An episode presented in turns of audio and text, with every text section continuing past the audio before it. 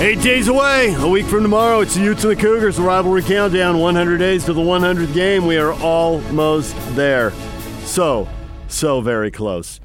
Yak, the number eight, stands out in rivalry history because Well, the current streak, Utah's on an eight game win streak in this series. They're trying to match their longest win streak with the ninth win, eight days away from today.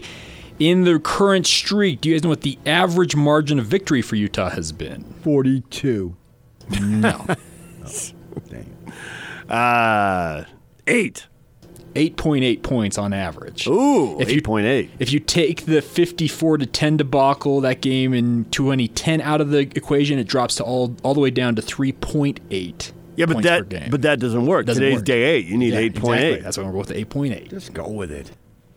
There it is. There you go. Average margin of victory, 8.8 points per game over an eight game win streak. Huh.